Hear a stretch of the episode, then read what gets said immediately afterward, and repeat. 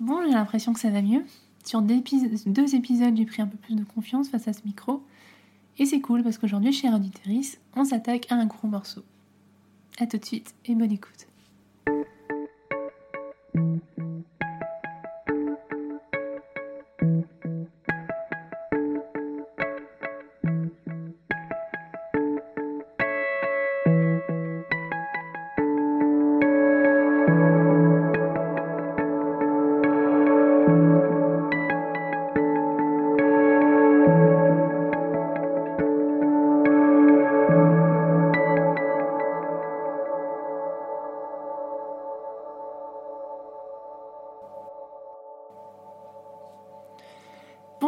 Bonsoir, peu importe, c'est Anaïs et bienvenue dans l'Euphorie du moment, épisode 2. Le podcast dans lequel je vous parle de mon parcours et de transition de genre. L'annonce, la fameuse, ce qui est dingue, c'est que mon coming out me ressemble tellement. Dans le sens où ça a été quelque chose de très contrôlé, de très préparé. Et euh, je sais pas si bien ou pas, mais c'est moi. J'essaye des fois de lâcher du lest et de faire un peu plus de place à la spontanéité. Alors ce podcast, c'est une belle illustration. Pour l'épisode 0, j'étais un peu plus dans le contrôle. Et ça s'entend hein, quand je, réécoute un petit peu euh, certains passages pour euh, savoir ce que je dois améliorer, ce que je peux, ce que je peux faire mieux. Euh, j'étais vraiment dans le contrôle, je l'entends, j'étais terrifiée, mais en même temps je voulais bien faire. Je, prenais énormément de prise, j'étais vraiment terrifiée dans le micro ce lâcher prise, un plus de naturel, ça a été, ça a été un peu la, le leitmotiv, la motivation euh, quand, quand j'ai voulu me lancer dans ce coming out il y a deux ans. Et euh, quitte à se, à se, tromper parfois, il faut l'accepter, il faut, faut, accepter de faire mal les choses aussi, enfin, ça, ça peut arriver. Il faut surtout penser à soi à ce moment-là, on le fait pour soi, on le fait pour avancer dans la vie, on le fait pour aller mieux. Alors, depuis la prise de conscience que j'avais installée dans le, dans le dernier épisode, alors comment j'ai préparé ce coming out? Alors c'est simple, euh, j'ai fait une liste, comme toute personne contrôle fric, j'ai fait une liste de tout ce que je voulais euh, faire avant d'en parler à tout le monde. Euh, parce que je voulais pas partir dans n'importe quoi, je voulais avoir des infos claires, précises, je voulais pouvoir répondre aux questions si j'en avais, à toutes les remarques que j'allais me prendre sûrement. Donc j'ai fait ça méthodiquement, c'est-à-dire que j'ai contacté l'association locale dans la ville dans laquelle je vis. Et à partir de là, ça s'est, euh, tout s'est bousculé à une vitesse euh, hallucinante. J'ai contacté l'asso, j'ai rencontré une personne formidable. Cette personne, cette personne, j'ai un respect éternel pour elle. Je vous en parlerai un peu plus tard. Je pense que je l'inviterai aussi dans le, dans le podcast. Ça serait une occasion vraiment superbe pour vous la présenter. Et donc elle m'a aidée. J'ai pris rendez-vous avec elle. On a eu un petit entretien à deux qui a duré une heure, ouais, je pense une heure, une heure et demie. J'ai parlé de moi, j'ai parlé de ma vie, j'ai un peu expliqué ce que je ressentais en ce moment, comment j'étais perdue, en même temps, je, pense que j'avais déjà les réponses. Elle m'a aidée, elle m'a donné euh, les infos, les ressources. Et en fait, en quelques semaines de temps, j'avais déjà pris rendez-vous avec un médecin. J'avais déjà commencé les démarches pour l'AID, pour le traitement, parce qu'en fait, je voulais déjà que ça soit concret dans ma tête avant de faire le coming out. C'est-à-dire que, après en avoir parlé à ma conjointe, le principal dans ma vie était fait. C'est-à-dire que j'avais un soutien euh, moral et même au-delà de moral, c'est-à-dire sur plein de plans. J'avais un soutien, j'avais un pilier à côté de moi. Je voulais absolument pas me reposer que sur elle, mais c'était très important qu'elle soit là pour moi. Et euh, donc j'avais ce soutien. J'avais un soutien associatif et j'avais euh, des démarches concrètes pour commencer ma transition. Donc j'ai pris rendez-vous, j'ai commencé les démarches pour la LD. Euh, j'ai eu très rapidement, euh, j'ai pu faire ma prise de sang, j'ai pu commencer les hormones. Ça, j'en parlerai aussi bien plus tard. Et donc j'étais prête. C'est-à-dire que là, j'étais lancée. J'étais. Euh, enfin moi-même, j'avais tout ce qu'il fallait. J'avais plus qu'à l'annoncer à tout le monde. J'avais commencé hein, à changer un petit peu mon apparence, je commençais à me chercher. J'étais, j'étais en pleine adolescence dans ma tête, c'était fou. Bref, je me cherchais et je commençais à, modifier mon apparence, à me, à trouver mon style, à me, à me trouver moi-même, clairement. Et donc, j'ai commencé à écrire toutes ces lettres. Euh, des lettres qui étaient forcément personnalisées hein, pour, selon les milieux, que ce soit le milieu professionnel, milieu familial, amical, ainsi de suite. Et je voulais que ces lettres touchent quand même un petit peu les personnes à qui je voulais les écrire. Donc je m'adressais vraiment à chacune des personnes. Et ensuite, j'ai envoyé tout ça. J'ai fait ça, euh, je pense, en deux jours de temps. J'ai fait ça par vague. Et euh, ensuite, l'attente. L'attente, l'attente. Je crois que ça a été les heures euh, les plus longues de ma vie. Les plus flippantes. Je tenais pas en place. Hein. Franchement, j'étais, je pense que j'étais horrible à ce moment-là à la maison. Ma conjointe essayait de me rassurer, essayait d'être là pour moi, mais c'était. Je crois que j'ai jamais eu aussi peur de ma vie. Enfin, vraiment une peur, une, une, angoisse, une anxiété, une appréhension, je sais même pas comment on peut l'appeler. Et euh, j'ai eu. Euh, les premières réponses sont tombées. Sont tombées assez, elles sont tombées assez rapidement. Des réponses euh, magnifiques, enfin dingues. Franchement, enfin, je pense qu'en deux jours de temps, même plus, hein, j'ai jamais autant pleuré de ma vie. Mais pas, pas de désespoir, pas de. Non, non, j'ai pleuré de bonheur parce que je, je m'attendais pas à à des réponses aussi compréhensives, aussi euh, sincères, aussi douces. Et euh, ça m'a donné tellement de force.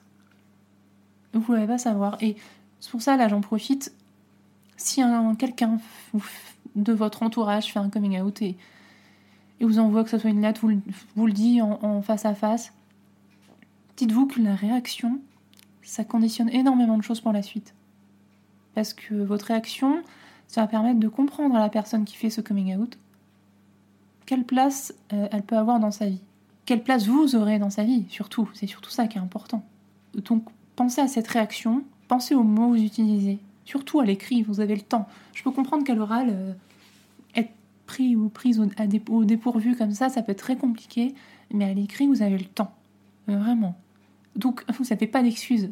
Si, vous n'arrivez pas à répondre tout de suite, prenez du temps pour réfléchir, mais en tout cas, répondez et répondez quelque chose. Euh, répondez sincèrement, tout simplement. Et si vous tenez vraiment à cette personne, ça se fera tout seul. Mais pensez aux mots. Vous n'avez pas d'excuses. Pensez aux mots que vous utilisez, pensez aux phrases que vous allez, euh, vous allez formuler. Voilà, c'est le principal. Et euh, pour se dire à quel point ça m'a marqué, hein, les réponses. Euh, donc j'ai envoyé ça à la famille, en premier, aux collègues, euh, ensuite, euh, à la famille de ma conjointe. Et à la fin, j'ai gardé le pire ou le meilleur, je sais pas comment on peut dire ça, à mon cercle amical. Voilà, parce que c'était, on dire, c'était le cercle qui me stressait le plus, dans le sens où j'avais peur de leur réaction, j'avais peur de leur violence. j'avais déjà fait un petit deuil sur le cercle amical, dans le sens où je savais que j'allais en perdre. Je savais pas combien, ni quand, ni comment, mais je savais que ça allait finir euh, un, au bout d'un moment. Le boulot aussi, ça n'a pas été simple, euh, dans le sens où j'ai eu un peu peur. Euh, on a forcément, comme dans tous les tafs, il y a, toutes les générations, il y a tous les, milieux sociaux, et j'avais vraiment peur de, des réactions violentes, parce que boulot, tu passes quand même toute ta semaine. Et, euh, toutes tes journées. Donc, euh, je voulais vraiment me sentir soutenue, d'avoir quand même un cercle solide sur lequel je pouvais me reposer. En fait, j'avais besoin, voilà, c'est ça que j'essaie d'expliquer, c'est dans, chaque cercle, j'ai besoin d'un socle solide. Donc ensuite, ce que j'ai fait au boulot, c'est que j'en ai parlé à mon supérieur pour régler les questions administratives directement, euh, pour lui dire que je n'accepterai aucune forme de discrimination. J'ai mis les choses au clair tout de suite. Que j'attendais son soutien. Que je n'attendais pas de mais, euh, oui, mais je te soutiens, mais euh, voilà. Non, non, c'était un soutien indéfectible. Parce que là, ça pourrait aller loin. je travaille dans la fonction publique, dans un milieu qui est assez ouvert. Donc, euh, j'avais peu de doutes sur son soutien. C'est quelqu'un qui est relativement jeune. Donc, voilà, je n'avais pas trop peur sur ce point-là. Dès que j'ai eu son soutien, il a été très compréhensif. Euh, bon, il s'attendait pas du tout à ça, je pense qu'il est tombé un peu de haut. Euh, mais c'est pas grave, hein, voilà, ça l'a bousculé un petit peu. Et ensuite, j'ai pu faire une lettre à tout le monde par mail. J'ai eu beaucoup de réponses adorable. Enfin, pareil, j'ai été très surprise par les nombreux retours que j'ai reçus et c'était super. Voilà, ça m'a fait énormément de bien. Et ensuite, j'étais prête, euh, j'étais prête à me lancer et voilà. Je suis arrivée au boulot. Euh, j'avais fait mon coming out un lundi, je me souviens au taf. Et euh, le mardi, bah, je suis arrivée en tant qu'analyste, c'est-à-dire, voilà. J'ai eu, il y avait des collègues qui m'attendaient et je me suis sentie, enfin, accueillie et bien sereine et ça m'a fait énormément de bien.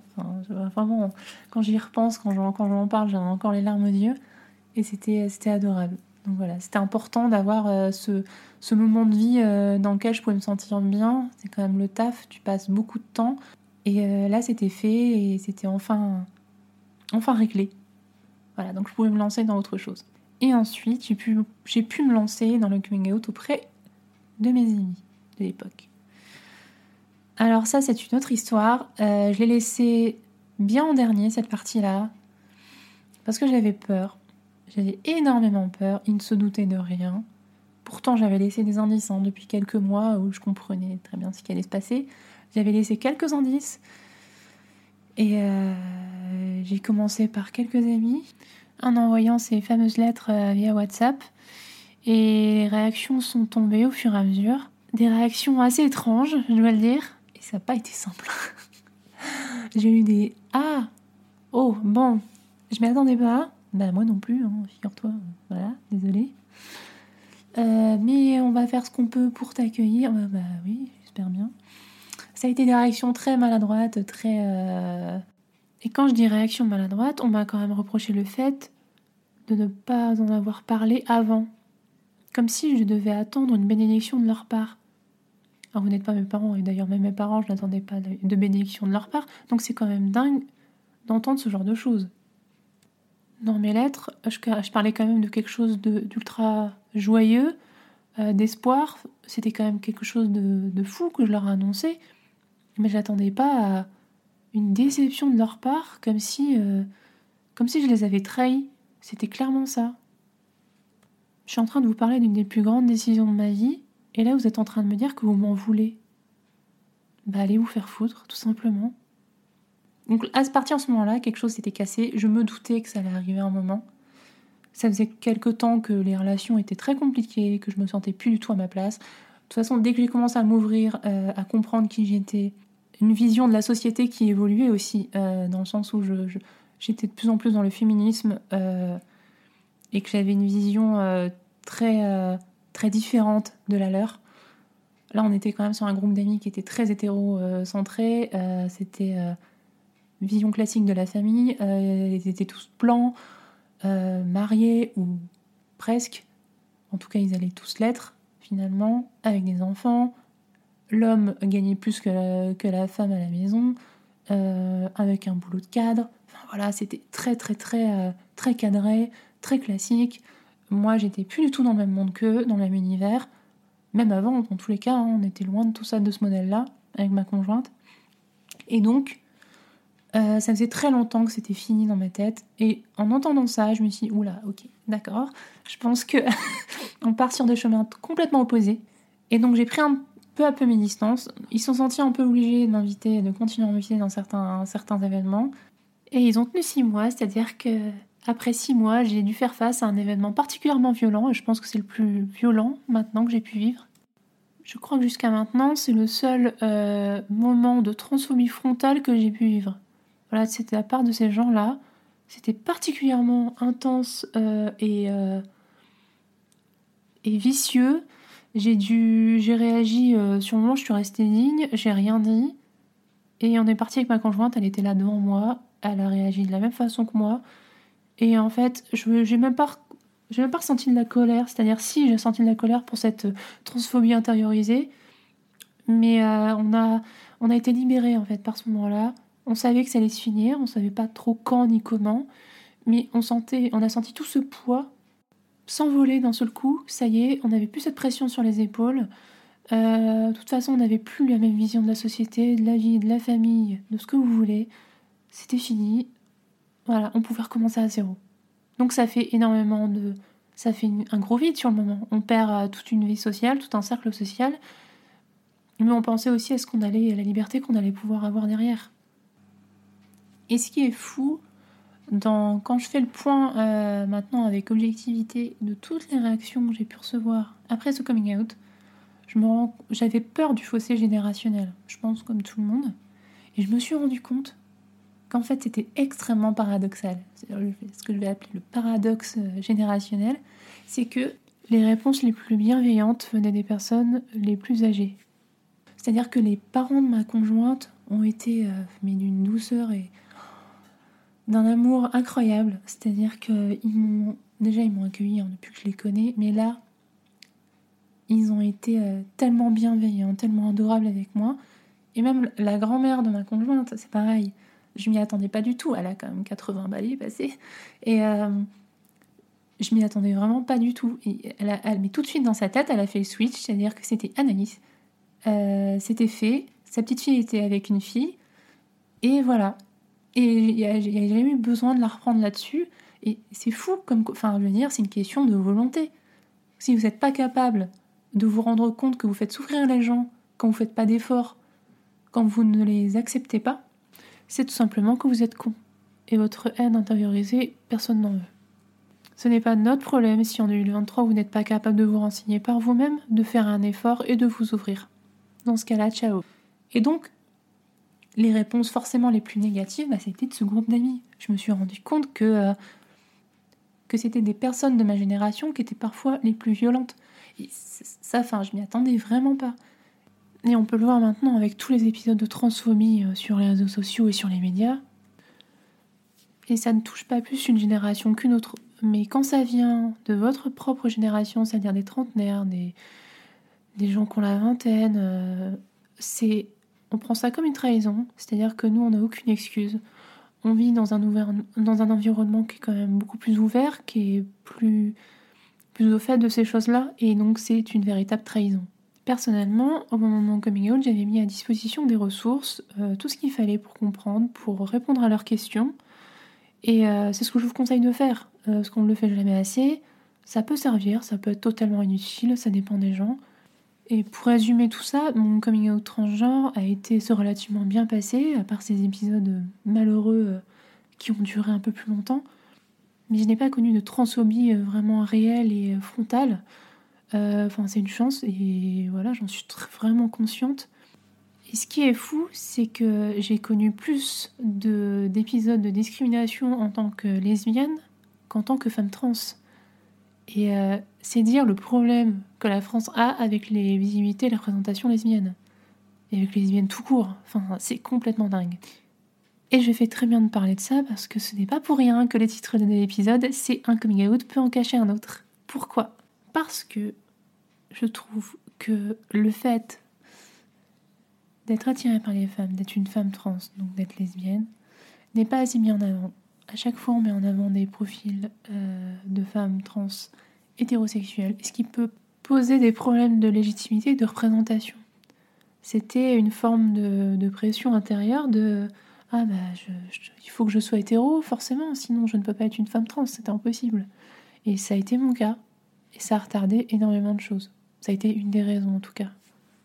Et après mon coming out trans, j'ai l'impression que le fait que je sois une femme attirée par les femmes, c'était un non-sujet pour tout le monde. Et euh, je trouvais ça vraiment frustrant et vexant, comme si le fait d'être une femme lesbienne, c'était quelque chose de qu'on voyait tout le temps, c'était acté pour tout le monde, sauf que non, en fait, on sait très bien que les femmes lesbiennes sont invisibilisées dans la société, dans la vie de tous les jours, que c'est quelque chose d'énormément euh, tabou encore aujourd'hui en 2023.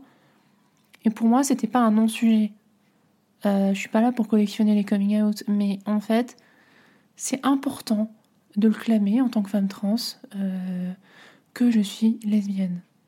Il y a une sorte d'injonction à l'hétérosexualité quand on commence une transition. C'est-à-dire que pendant très longtemps, c'était acté que si on passait, euh, on passait l'étape de cette transition, c'était pour être une femme et donc faire comme les autres femmes. Sauf que non, une femme fait ce qu'elle veut, c'est-à-dire qu'elle n'est. C'est parce qu'elle est une femme qu'elle est obligée d'avoir des rapports avec des hommes. Cette pression à l'hétéronormativité, je l'avais tellement intériorisée que pour moi, c'était pas possible. Donc je ne, suis, pas passée par la case euh, Ah, j'aime les hommes, donc Ben non. J'ai toujours aimé les femmes, c'est toujours le cas. Et tout ça ne fait pas de moi une femme moins, importante et moins légitime pour transitionner. Et c'est un discours très, très vicieux, très insidieux, qui est d'ailleurs utilisé par beaucoup de discours transphobes, qui développent l'idée que la transition de genre serait une sorte de thérapie de conversion, euh, pour établir une certaine hétéronormativité et serait donc homophobe. Sauf que moi, bah, c'est le contraire. Euh, j'étais considérée comme hétéro avant la transition, et, euh, et là, je me retrouve être une femme trans lesbienne. Donc ces discours n'ont aucun sens. Et ça le prouve encore. Pour continuer sur ces sujets d'hétéronormativité, de transition tardive, de rapport à la masculinité, de lesbianisme et de transidentité, je ne peux que vous conseiller l'ouvrage de Daisy Le Tourneur, On ne n'est pas mec, que vous connaissez sûrement, euh, par son blog La Mexpiqueuse, et qui est, très, et qui est présente hein, sur Twitter, encore je pense, parce que je ne suis plus sur Twitter, donc je ne peux pas vous l'affirmer que vous pouvez retrouver sur les réseaux et euh, qui est super. Voilà, donc ça fait de la super représentation pour les femmes trans lesbiennes. Et elle parle de tous ces sujets sûrement mieux que moi, c'est évident. Et, euh, et voilà, je vous conseille ce livre fortement. Mais pour conclure cet épisode, je pense que vous commencez à avoir l'habitude. On va conclure d'une très belle façon, c'est avec l'euphorie du jour. Et cette euphorie va sûrement être euh, très gnangnan et très niaise, mais c'est pas grave, je l'assume tout à fait cette euphorie représente tous les moments de couple qu'on partage depuis deux ans, les choses qu'on a traversées, les fiertés que l'on a à deux, à se tenir la main, à s'embrasser, à s'affirmer en tant que couple de lesbiennes. Et je veux pas que ce soit un non-sujet, c'est très politique, c'est très important de l'affirmer en France en 2023. C'est pas toujours simple. Euh, je peux pas vous dire que des fois on se sente hyper rassuré à deux. Mais en tout cas, on continue de, se battre pour tout ça. Et, euh, et notre couple n'a jamais été aussi fort, aussi affirmé, aussi sain, aussi intense. Et j'en suis très fière. Voilà. Les lesbiennes sont fortes, sont magnifiques, sont belles et c'est une joie permanente. Et je pense qu'on va finir sur ces paroles pleines de guimauve. c'est un épisode bien plus long, mais en tout cas plein d'espoir. Et j'espère que ça vous aidera, que ça vous aidera à y voir plus clair.